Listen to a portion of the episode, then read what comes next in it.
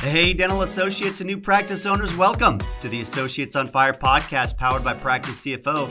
This is the podcast that teaches you what you never learned in dental school the financial side of dentistry. We cover topics from planning for ownership, buying a practice, to student loans, taxes, and all things financial for the hungry to learn dental associate. So let's light it up.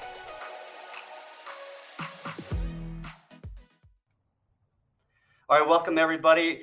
I would like to jump right into this and uh, welcome Josh Summers to our Associates on Fire podcast. I've known Josh Summers for some time now, and he runs a dental marketing business called Dental Game Plan.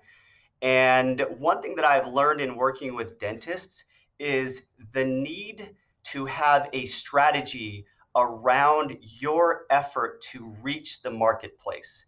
It doesn't just happen you could sign up for a lot of PPOs uh, and have the PPOs put uh, put patients in your chair. But I don't think that's the style of practice that a hungry, eager associate should be targeting. Sometimes we fall back on that, but I don't think it's the ideal practice. Which means we have to find dent- we have to find patients to get them in the chair. And marketing is one of the most important elements of a business that I think any business has, and this is particularly true of dentists. So, welcome, Josh. I'm really happy to have you on this uh, webinar. I want to start off by talking about the industry from a high level. You have been in the industry for how long? About 10 years? Yeah, about a little over 12. By the way, thank you for having me, Wes. I really appreciate it. I'm glad to be on the show and hopefully I can uh, provide some helpful insight. Yeah, I think you will. Knowing knowing you and knowing how our conversations have evolved over time, I, I think you and I have been in dentistry for about the same amount of time. I got in dentistry about 2008, 2009 exclusively. You've been working exclusively in dental as well. And so we've been able to observe changes in the industry and that they're happening and they're happening somewhat quickly. And there are challenges in the industry, but there are also tremendous opportunities in the industry as well. And so, so let me ask you. I've shared a lot with uh, associates through our Associates on Fire program, our some of our videos and other podcasts, some of the changes that we're seeing, and and what our recommendations are. But uh, from a marketing vantage point, what are you seeing in the industry, and how can dentists address these changes, particularly young associates? Well, I think the changes that you're referring to are a lot of consolidation that's happening in the in the world of dentistry, the DSO type of practice. I mean, I think the individual dentists, the associates that are getting out there to to get into the marketplace, uh, you know, they're they're going to have to be smart about their marketing. They're going to have to really, um, you know, start hit the ground running and really focus on what their objectives are and who they want to bring into their practice. Right? You talked a little bit about PPO and having a PPO uh, agreement or having a HMO agreement and waiting for those companies to put patients in your chair is a really slow way to build your practice. So if you're not really thinking about how your marketing is going to affect your practice, or if you're not thinking about the strategies, then I think that puts you in in a poor position in the marketplace um, to to adapt with the changes that are happening with the consolidations. Totally agree with that. And uh, one it's important that dentists understand the financial implications of taking PPO. And PPOs know that they have the upper hand in many ways. And so they sort of dictate fees.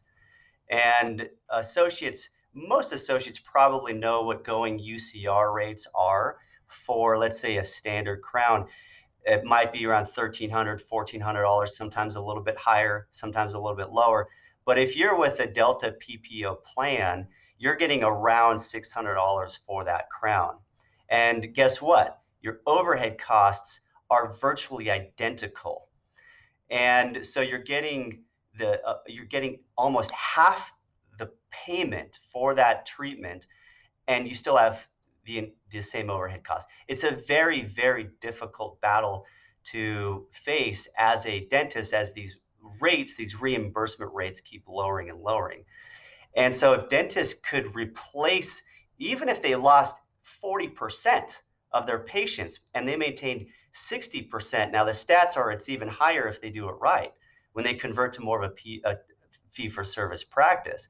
But if they can do that, they can work less and they can earn more, or they can continue working as much and earn a lot more and just have the the ability to get ahead financially. That's hard for dentists these days. With the amount of student loans that they have and all of the debt they have to buy their practice to finance equipment maybe do some build outs you buy a home etc it's a it's a it's a it's a mountain of debt. And so uh, marketing is one way to go through that conversion process the way that the way the way that i look at it. Now i think that marketing should be looked at holistically can you tell me what does a holistic marketing plan look like? Because there's so many ways you can sort of campaign out there on social media, or you do pay per clicks, or you do you know your website, or you do mailers. You have all these different ways to market. What would you consider to be a comprehensive, integrated approach to marketing? Well, I kind of look at the dental marketing space in two different avenues. I look at your internal marketing resource or your internal marketing sources, which are your recalls, your treatment acceptance, those types of things. Um, and then I look at your external marketing sources. So I think the biggest problem anybody in dentistry, not just new associates buying practices, but any dental office, the biggest problem that they have is they underestimate the amount of manpower it takes to run a successful marketing campaign, right? So if we want to talk about recall, for example, right? If you have a practice that has two or 3,000 patients in it, and your recall is being done haphazardly, and you're making like 20 to 30 phone calls a day on that recall program, you're losing hundreds of patients a year that are going out your back door and you're getting maybe hundreds of patients through your front door with with new marketing which is why you see all these plateaus that happen in dentistry right practices that hit a certain amount of money and they don't go above that that, that amount and doesn't fluctuate or change much more than 3 to 4% either direction is because they're losing as many patients as they're getting. And so they underestimate the amount of manpower that it takes to continue to keep those patients active and coming into the practice, and then also add more patients on top of that. Because if you think about it, your hygiene should always be expanding, right? Your hygiene days, the amount of hygienists that you have, the longer you're in practice, if you're not expanding your hygiene program, then you stagnated your business, right? So looking right. at it, looking at it from both of those angles, you really have to take into consideration like, how do I create a marketing strategy or, or, or program that that keeps my existing patients coming into my practice and through my doors, and then also adds new patients on top of that. So that's kind of the way that I I approach the dental marketplace is by balancing those t- two sides of the equation. That's a good point. And I've always felt like there's a lot of internal marketing, which is the less costly, correct? The less costly marketing is getting people who have already been in your practice back into your practice. And, um, and that's a lot of times overlooked. Now, what specific, let's talk about external marketing. Um, what are the most effective ways to reach new patients? Well, I mean, it depends on what kind of business you have or what kind of business you want to run. Um, I think I think the the order of patient quality is your referral patient is always going to be your best patient, right? Then next to that's going to be organic search results. Then it's going to be Google PPC or paid click if you're looking online, and then it's going to be social media is kind of going to be the last one, right? So depending on how you want to grow your practice, you may want to use one or two or all four of those ways to get patients into your practice. Um, and and when I'm looking at at uh, you know the the types of marketing, I usually start with what's the most profitable ones that I can bring in right right now into the practice. Like that's where we start. So Google PPC, more specifically emergency patients, because you get an emergency patient in the door, they're vi- very highly motivated to do treatment because they're probably in pain right? So that gives you a pretty quick ROI on your on your practice. Whereas you if you target the general patient that's looking for a cleaning, you may spend more money to bring that patient into the into the door than what you're collecting on a cleaning uh, standpoint. Now, if you're really good at, at treatment, uh, looking at the treatment and getting that treatment to uh, convert from a cleaning patient, then that patient could be worth a lot of money to your practice as well. But I, I basically look at the situation. Um, and then when you start growing and you start adding practices, obviously you look at regional marketing approaches like radio or TV or um, different internet radios or podcasts that you can use that can regionalize. So there's a lot of really cool things in the marketing space that you can do right now to get patients to come through your doors. Speaking of ROI or return on investment, that's the way I look at marketing in a practice is it is an investment. Dentists, please don't look at your marketing as a phone bill or even as your rent. It's not a fixed administrative cost to keep your doors open. This is how you sustain your business by getting new patients in the door. And new patients are typically the ones who have the most treatment that's needed. And then to bring them back time and time again, that is a that that is marketing and that's that's the life of your practice. And that and that is what marketing is. And so uh, I think the perspective on marketing is very important. A lot of times I find dentists will view marketing as another expense on the profit and loss statement. How can I keep that expense low? And don't get me wrong, we don't want to throw money in the wind. And marketing is sometimes a in my experience, Josh, you can you can correct me on this, but my experience with dentists is it's a little bit of trial and error experience because as you mentioned, some strategies work in different regions that don't work in other regions. And I've had people tell me this uh, this marketing approach worked fantastic, and somebody else said it uh, it fell flat for for their practice. So, um, but but on that subject of ROI, uh, what do you Josh, believe should be the return on investment. So if they place a dollar into a marketing effort, what do you think should be the return on that dollar by way of collections? Well, I think that also depends a little bit on your marketplace, but I did want to bring up something. I thought of something when you were talking just now. And I also I also think that people that get into marketing, they expect that the first month they're going to see that ROI. And that typically doesn't happen because in dentistry, we see patients, we treat patients, or we schedule treatment uh, pa- patients for treatment the next visit around. So what we end up seeing a lot of times, and when I take on dentists, I tell them this all the time. I say, "Hey, look, the first month, look to break even. You know, look to push your marketing, push your marketing, however you want to do it. Look to break even. But by the third month, you should be seeing three, four, five to one ROIs if you're if you're getting those patients in you're getting them to accept treatment then those should be your return on investment. Some people see way higher than that. Some people see a little bit lower than that.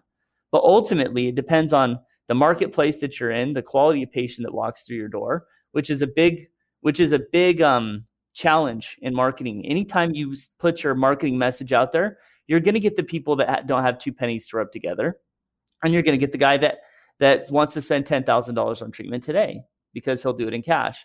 So there's a lot of variety that you're going to get walking through the doors anytime you start putting a promotion out there into the world. You know, one of the struggles dentists have as they go and start to invest more money into marketing is how to track whether that money is being used. So, so I'm going back a little bit more to this term return on investment. And um, and some doctors will say, okay, well, if I get $2 in collections for every $1 I spend, then that's a good thing. Well, you have to remember that that dollar of collections is going to come with all of the overhead related, or those $2 of collections, all of the overhead related to it. So, so you're probably looking, tell me if I'm wrong, but probably looking for somewhere around four to six as a return on your marketing dollar. Is, is that reasonable?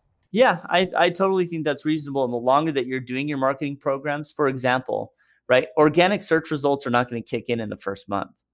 But the longer that you're doing it, the higher your ROI is going to get on that because it's pretty it's pretty inexpensive. If you look at how you spend your money, it's pretty inexpensive to to spend your money on organic marketing. So your ROI is going to get higher and higher and higher the longer you're doing that and the more keyword terms you're picking up that's actually generating traffic to your website. The other ones have let a little bit less, but as you as you compile them together, you should see that four, five, six, R uh, six to one ROI. But the thing that you also need to remember is that if you're good at retaining patients, you're going to see a much longer term ROI and also patient referrals from that patient that make marketing even much higher than that four, five, or six to one ROI that you're talking about. You know, you get one patient that brings their family in, and now you're seeing huge amounts of ROI from that one marketing spend. And then if you get one patient that stays with you for five years, let's say you spent two to three hundred dollars on that patient. Well, the average value of a patient's fifty seven hundred over five years, right? So now you have three hundred dollars that you spent, fifty hundred, fifty seven hundred dollars that you made. What is that? 20, 26, 22 to one ROI, you know, on that patient. So there's there's a lot of ways of looking at this, and you know the numbers as well as anybody. Uh, so you can you can attest to some of that. You know, when you keep patients for a long time, the value of that patient's pretty good. That is true. It's not just a function of okay, over 12 months I returned X on my marketing dollar. It is a function of time. I mean, if you have a patient who stays for 20 years and maybe they have family that they bring in during that period of time, it's almost incalculable what that return is on that patient. And and sometimes you just have to see it in a longer timeline to understand the value of of what a marketing dollar can do if it's spent right. Now a lot of dentists are well known as people like me cpas we're well known for being diyers the do-it-yourselfers. Why? Because well i got uh, some extra time I can go ahead and do my own website on Square, or I can do, you know, my own, you know, my own marketing or, or whatever that is. And um, and there's a there's a strong inclination for for associates because the fact that they have mountains of student loan and they're just sort of trying to get buying really get started where can i save a dollar is really top of mind. And then they step into a practice and they have all these expenses already, and they're worried about they're worried about uh, spending money. To what extent should dentists plan on using their own time? Do you believe? In other words, how involved does the dentist need to be? If they were to hire you or a marketing company, how involved or engaged do they have to be in the process of marketing, or can they simply delegate virtually all of it? I I I think that the dentist can either be pretty involved or not involved at all. It depends on what kind of person they are. If they want to just see patients and and be active in their craft and sitting in front of uh, patients every month. For example, I just started a practice in Houston. We saw 67 new patients in the first month.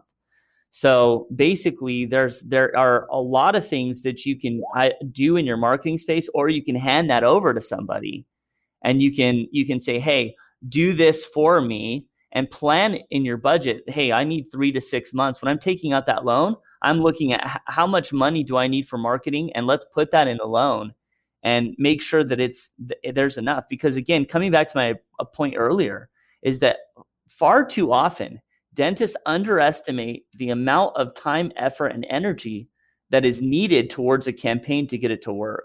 Right? How much manpower do I need? So I'll take this example just because it's fresh in my mind we had probably 800 leads in that first month for that dentist and we booked and we had six we booked 200 patients we had 67 that came into the office. Out of that six out of that uh, 67 patients we had to call those patients over and over and over and over again to get them on the phone out of out of all those leads. So it's a lot of work to do that and if you're going to be one of those guys that says hey i'm going to do that myself well you better get you, bet, you better get real comfortable on the phone because there's a lot of things that need to happen in a follow up process. And the way that you look at how your follow up process is well, do I call? Do I email? Do I text? What do I do? And in which order to have the best success with my communication cycle? So, yeah, I've become a, a, a believer in using technology to automate some of that. Now, gosh, there's still a lot of work in marketing. Technology sure does uh, help uh, the process be more efficient these automated client communication systems. There's a lot of them out there. Automated text reminders, automated reviews have have really helped. I personally believe that doctors, as much as they delegate the marketing, I think when they're dealing with patients directly, particularly if they want to move to more of a fee for service style practice, they have to build strong relationships with their patients. If they don't, and as soon as they switch from PPO to fee for service, or go out of network, they're going to lose a lot of patients. But if they know them by name and they know a little bit about their life and their context, maybe their family, and if they were to give a personal phone call to that patient at the time of moving to fee for service, there's a high likelihood that that patient is going to stay. But I also think with case acceptance, which is a um, which is a huge area of opportunity uh, in dental, is that there's a lot of treatment that is presented and unaccepted that is just sitting on the books. And I feel dentists, as a part of their comprehensive marketing plan, is which isn't just getting people in the door, it's also closing on case acceptance, getting patients to say yes, the full funnel from finding, bringing them in, getting them treated, uh, um, and getting them to say yes, and then doing the treatment, and collecting on it. All of that to me is sort of one big business strategy. Marketing flows all throughout it, but is that they should contact those patients and ask them uh, about the treatment they presented or text them just a personal touch especially those bigger cases i think is is really important i want to go back though and touch on um, I love that, by the way. I, I, if I can get a dentist to do that, just so you know, like if I can get a dentist, like post treatment is amazing for new patients. Uh, calling the patient for post treatment, um, sending a little text message yourself. I think all of those things are really great. The personal touch from the dentist is a huge valuable thing for sure. I know. And if I would just budget into your time, dentists, that after at the end of the day, you just plan on staying for another 15 minutes and you make a you make a few phone calls.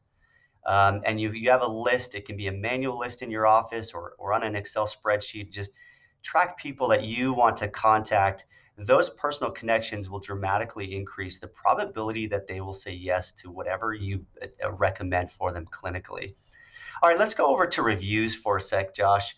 Um, we're here in Southern California, and Yelp is a, a is a dominant player in the review space for dentists. And there are what are called micro review sites, which you can sort of automate these through a marketing company uh, or an automated client communication system uh, like RevenueWell or Lighthouse 360. There's a number of these, Demandforce. Um, the microsites don't really, from my understanding, increase your uh, the search results, how searchable you are when somebody searches dentist in your area. But the Google reviews do, if I'm correct, and even Yelp reviews will. Now, Yelp has always been a challenge for dentists, and I don't mean to uh, badmouth Yelp. However, Yelp will hide so many really good reviews, and then they will contact you and ask you to pay Uh, for their advertising fees. And they claim that by paying, it doesn't affect their algorithm that dis- that displays the reviews. Yeah. And so a lot of dentists will have great, I mean, even for my own company, Practice CFO, we have like 30 five star reviews and only seven of them are showing. Most of those weren't solicited. I think I had one or two where I asked for a review, but pretty much all of them were just natural. And yet Yelp hides all of those. And then they ask me, of course, to sign up and pay for their monthly service of 500 bucks a month or a thousand bucks a month. And a lot of patients here in California and certain parts of the country really use Yelp. In other parts of the country, I found they don't, but but here they do. Um, how important is Yelp and review sites in general, and what can dentists do to approach those effectively? I think I think they're extremely important, even though some in some ways you feel like you're being held by the mafia, right, against the wall. Yeah. Uh, but but they are super important because people use them and they trust them. You know, Yelp is a very trusted reviews platform that um, that that basically has dominated this space. So you have to play their game. It's like Google, right? If you want to be visible to people who are searching for a dentist, you have to play Google's game. Well, you also have to play Yelp's game in this particular scenario. And the way that you do that is, yeah, you only have six or seven showing, right? But you have to continually ask patients to post reviews because the only way those reviews show is if somebody's a Yelper, right? So if they're active on Yelp, they're doing things on Yelp, and you don't know that from a, a practice standpoint. So you got to keep encouraging patients to post reviews on Yelp, put signs up in the office, just like you do at the end of an appointment. You're, you you always say right at the end of the appointment, you say, goodness, Wes, you know, you are you're such a great patient. We love to have more patients just like you. So one of the best compliments you can give is if you send, you know, a friend or a family member our way, right? So that's a constant thing that we always say at the end of a at the end of a uh, uh, at the end of a treatment. But the one thing that we have to add to that now these days is say, hey, you know, we would love to hear what your feedback was. Please, you know, feel free to jump on Yelp, look us up, and and post a review.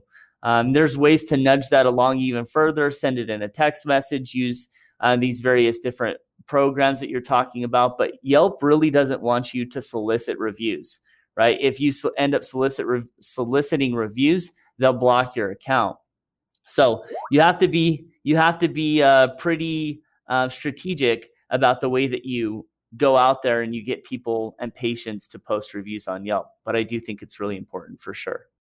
Yeah, I've ended up just telling dentists it's a numbers game, and you just got to plan that 50%, possibly more of your reviews are going to be hidden on Yelp.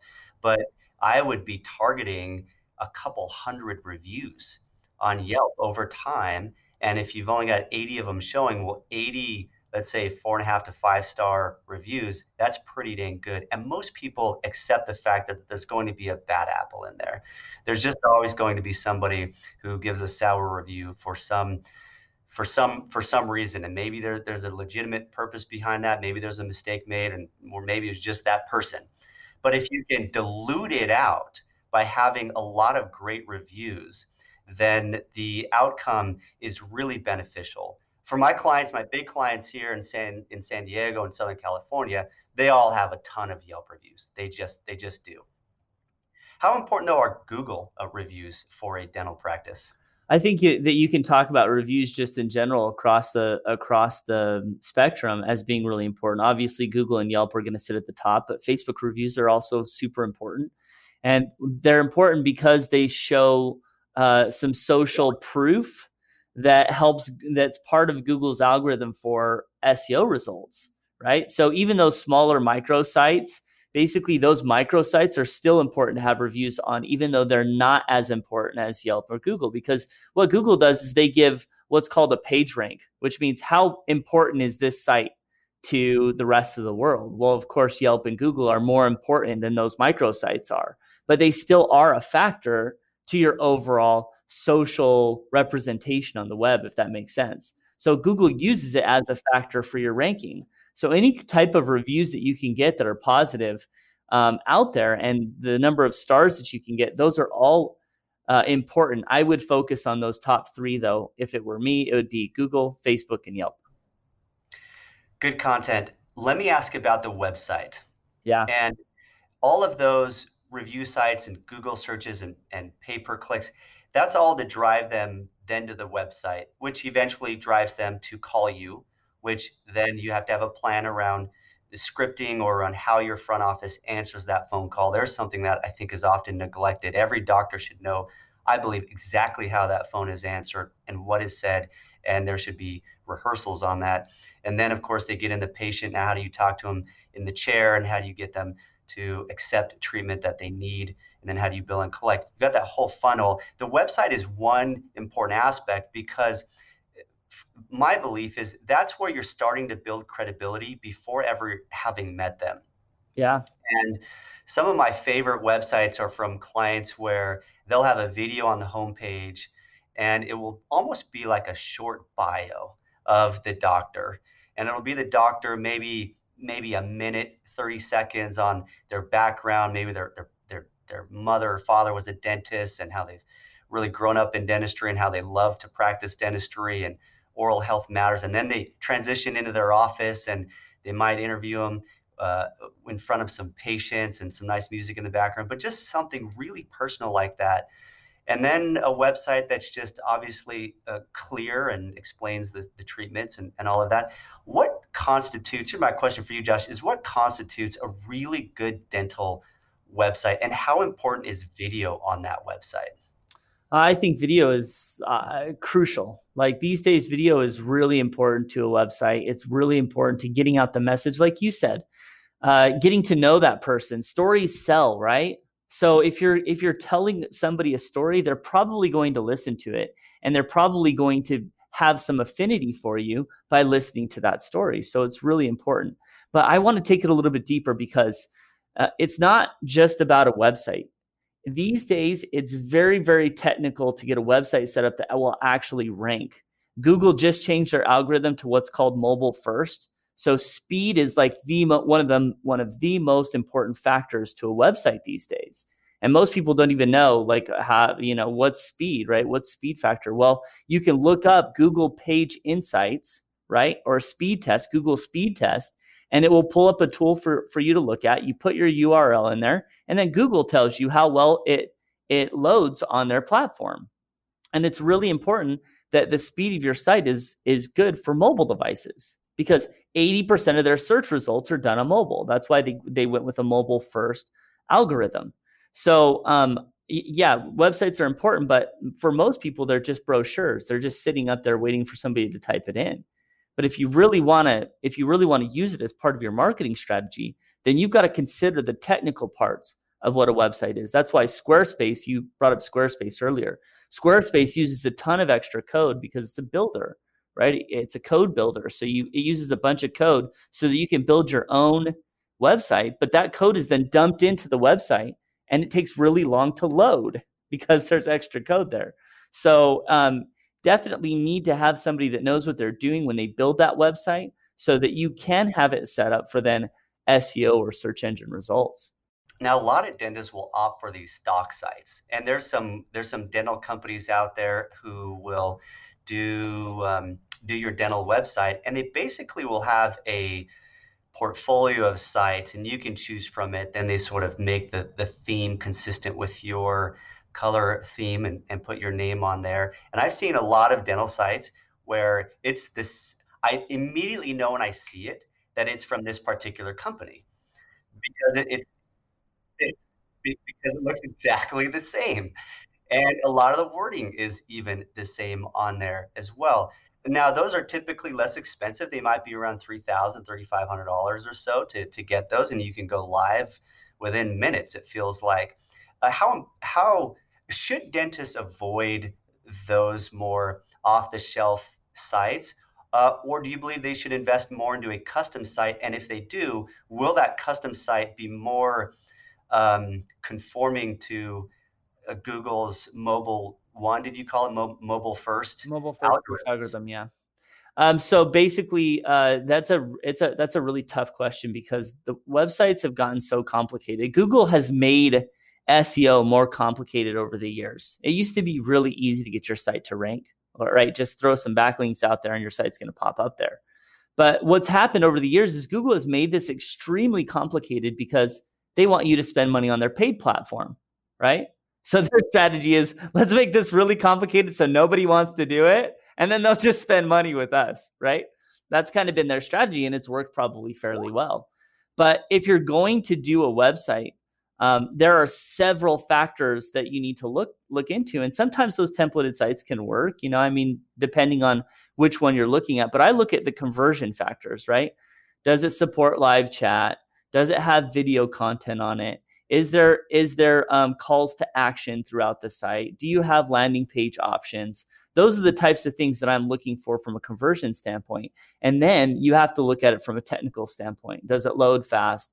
Um, how many how many words are on each page? Does it have the meta tags and meta titles and the meta descriptions in there? So there's a lot of things that go into building a website properly so that will actually pay benefits to your practice through organic search results. So I I I, I think while I think that that if you're just getting started out and you need something quick and fast and dirty, okay, fine, just go get the brochure, right?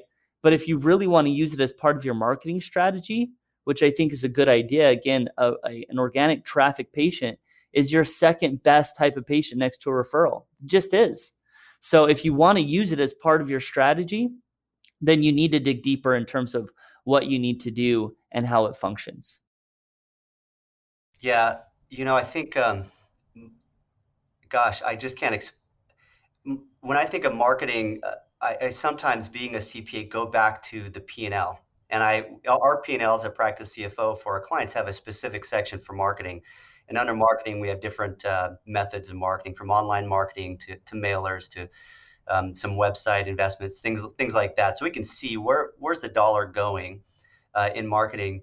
And in the past, I I've never really had a good budget. What's the budget that a dentist should set up for marketing? Sometimes I hear it depends on your capacity. If your chairs are are open, well then it might be six or seven percent. Heck, it could be ten percent. Yeah. If you think of big companies, big companies spend large amounts of their budget in marketing. Huge. A, a lot. I mean, they'll easily spend 10, 15%. In fact, we have a um, we have a, a client who does a lot of all on fours. It's a very, very, very large practice. And this client spends $250,000 a month yeah. in marketing, but it's also a, a, business that's doing 12, 13 million dollars a year. Um, and I would rather have a practice that has a profit margin of 25% that is doing $3 million a year than a practice that's doing $600,000 a year with a 50% profit margin. Yeah. And of course, a lot of that is a personal preference, the style and size of a practice you want to be in, into. But what's your answer to that question? And forgive me for asking it as, as you know, as the accountant, as the CPA, but what what budget, what percentage of collections should doctors plan on allocating for their marketing um, expenses? Yeah, I've had this discussion so many times, so it's a great question though. Um, and it, it really depends on where you're sitting. Like obviously a new practice, they don't have any collections, right? So their their expenses right. are going to be pretty large. It's going to be way over what they're pro- probably collecting, or it's going to be about the same what they're collecting, at least in that first month. So um, I think that if you're looking at it from an established practice, the larger practices, the larger DSOs will um, uh, be around like seven, eight percent of their of their budget. Um, the, some some of the ones that I work with want to stay around eight percent, but they're okay going up to nine or ten percent as long as they're expanding the the collections. Um, and then there are other people that are that that are uh, you know up, going up to fifteen percent. But I'd say between eight and ten percent is probably pretty standard if you're looking to grow. If you're looking to kind of maintain where you're at and just hey, I'm happy with what where life is at, then you can probably dip down into the five, four, five percent range. But overall, I think if you're trying to push it and looking to grow, then I think it's probably more like eight to ten percent. Yeah, and I think that doctors need to avoid this concept, which I think about a lot called marginal thinking, which is the belief that it's okay to ignore a ignore something because the effect of ignoring it feels harmless today. That might be a simple example would be if I don't go exercise today, it's in the you know in the bigger picture, it's not going to hurt anything. But in the bigger picture, you do that a lot, and in the aggregate, it really, really hurts. Well, I think marketing is a little bit like that too. You could get to a point where you say, I'm, I'm doing plenty of dentistry. This is about how busy I want to be. But every dentist loses some patients and if you're doing a good job as a clinician, you're fixing a lot of teeth, you may not need or have as much clinical work to do down the road. And so if you wait, uh, if you wait to then start marketing at that point when your chairs are starting to be empty, then as you mentioned in the beginning of the podcast, it, there's a time delay from the point of marketing to seeing that play itself out in, in your chairs. Yeah. So I feel like there should just be a constant um, attention to marketing that that it can't be neglected also too if you're trying to convert to something that's more fee for service maybe you're wanting to get more cosmetic work done or you're wanting to do more uh, high high dollar treatments and you may need to market aggressively for those types of things. And and i would plan accordingly uh, in in the budget. Now i would watch it because if it never really translates into people in the chair then that's money that you could have been funding a 401k plan or you know buying a new house with or or whatnot. So you do need to be mindful of it and we can't just be totally hands off as business owners and as dentists yep. but i do think there needs to be a continual budget for that. Well let me ask you one final question sure. josh yeah. Uh, which is and we'll end on this. Given all of these changes we started off the podcast with this a little bit that there's a lot of consolidation in the industry right now and i think over the next 15 to 20 years that that'll continue. And you and I have talked about how uh, the private practice needs to somehow get some of the benefits of scale that larger DSOs and larger practices have. And so we've talked about, you know, what what can they outsource uh, so that private practices can sort of get that aggregate value. uh, on, on, on different services and, and products. And, um, and then, of course, the insurance companies and all the pressure they're putting with lowering their fees continually, particularly Delta. So, um, and, and then the student loans that are mounting and, and associates seeing their balance going up because they're on an income driven repayment plan and they're paying less than the interest and, and you know, the debt is mounting. Should, here's my question Should dentists fear practice ownership today as they come out of dental school? And why or why not? I would say no. I mean, the the the r- reality of the situation is is that there's a lot of consolidation, but that kind of gives you an advantage, right? because not a lot of people want to go to a DSO. Let's just be honest, right? I'm not I'm not the kind of guy that goes to a DSO, right? I don't want to go even though I work for a lot of DSOs and I know that there's a lot of great care in those practices. But I like seeing the same guy every time I go into my office, right? My dental office. And I like the personal relationship that I have with my dentist. And I probably won't leave that dentist because of that relationship. So I think that there's a lot of opportunity as things consolidate. Private practice is going to have advantages to that. They can give personalized care better than a DSO can, and they can do some things to to stay up. Like for example, I'm pushing all my single practice owners to to to externalize their call portion of their practice. And we're putting them in Vegas here where I have my call center. We're putting them in Vegas and they're making all their recall calls, they're all, all their treatment calls and all their marketing calls. Because when somebody walks into the practice, the thing that I want to see out of my practices is that personal attention, right? Somebody walks into the doors, that person stands up, they greet them, they don't sit back down and get on a phone call and book a patient. They go over, they greet them, they work with them, they talk, maybe they fill out their forms together with them for those new patients. But it's a really personalized care. And that's one of the things that I think is a huge advantage to these DSOs because they they cannot provide that just by the model, by the structure. You can't provide that personalized care that you can't provide that one-on-one care. I think that dentists, private practice dentists, are going to decide over time, sort of as a collective group, what business services they shouldn't focus on, that they should outsource, and what business services they should retain in house. And the ones in house are really the ones that are all about the patient experience and creating that connection with the patient. Great comments, Josh. I just want to say thank you for being on on the show. Uh, My pleasure. Yeah, yeah, thanks for having me, man. I'm sure down the road we'll probably do another one as well. So thanks for being a part of our uh, our Associates on Fire podcast. Awesome. Thank you very much. I appreciate it.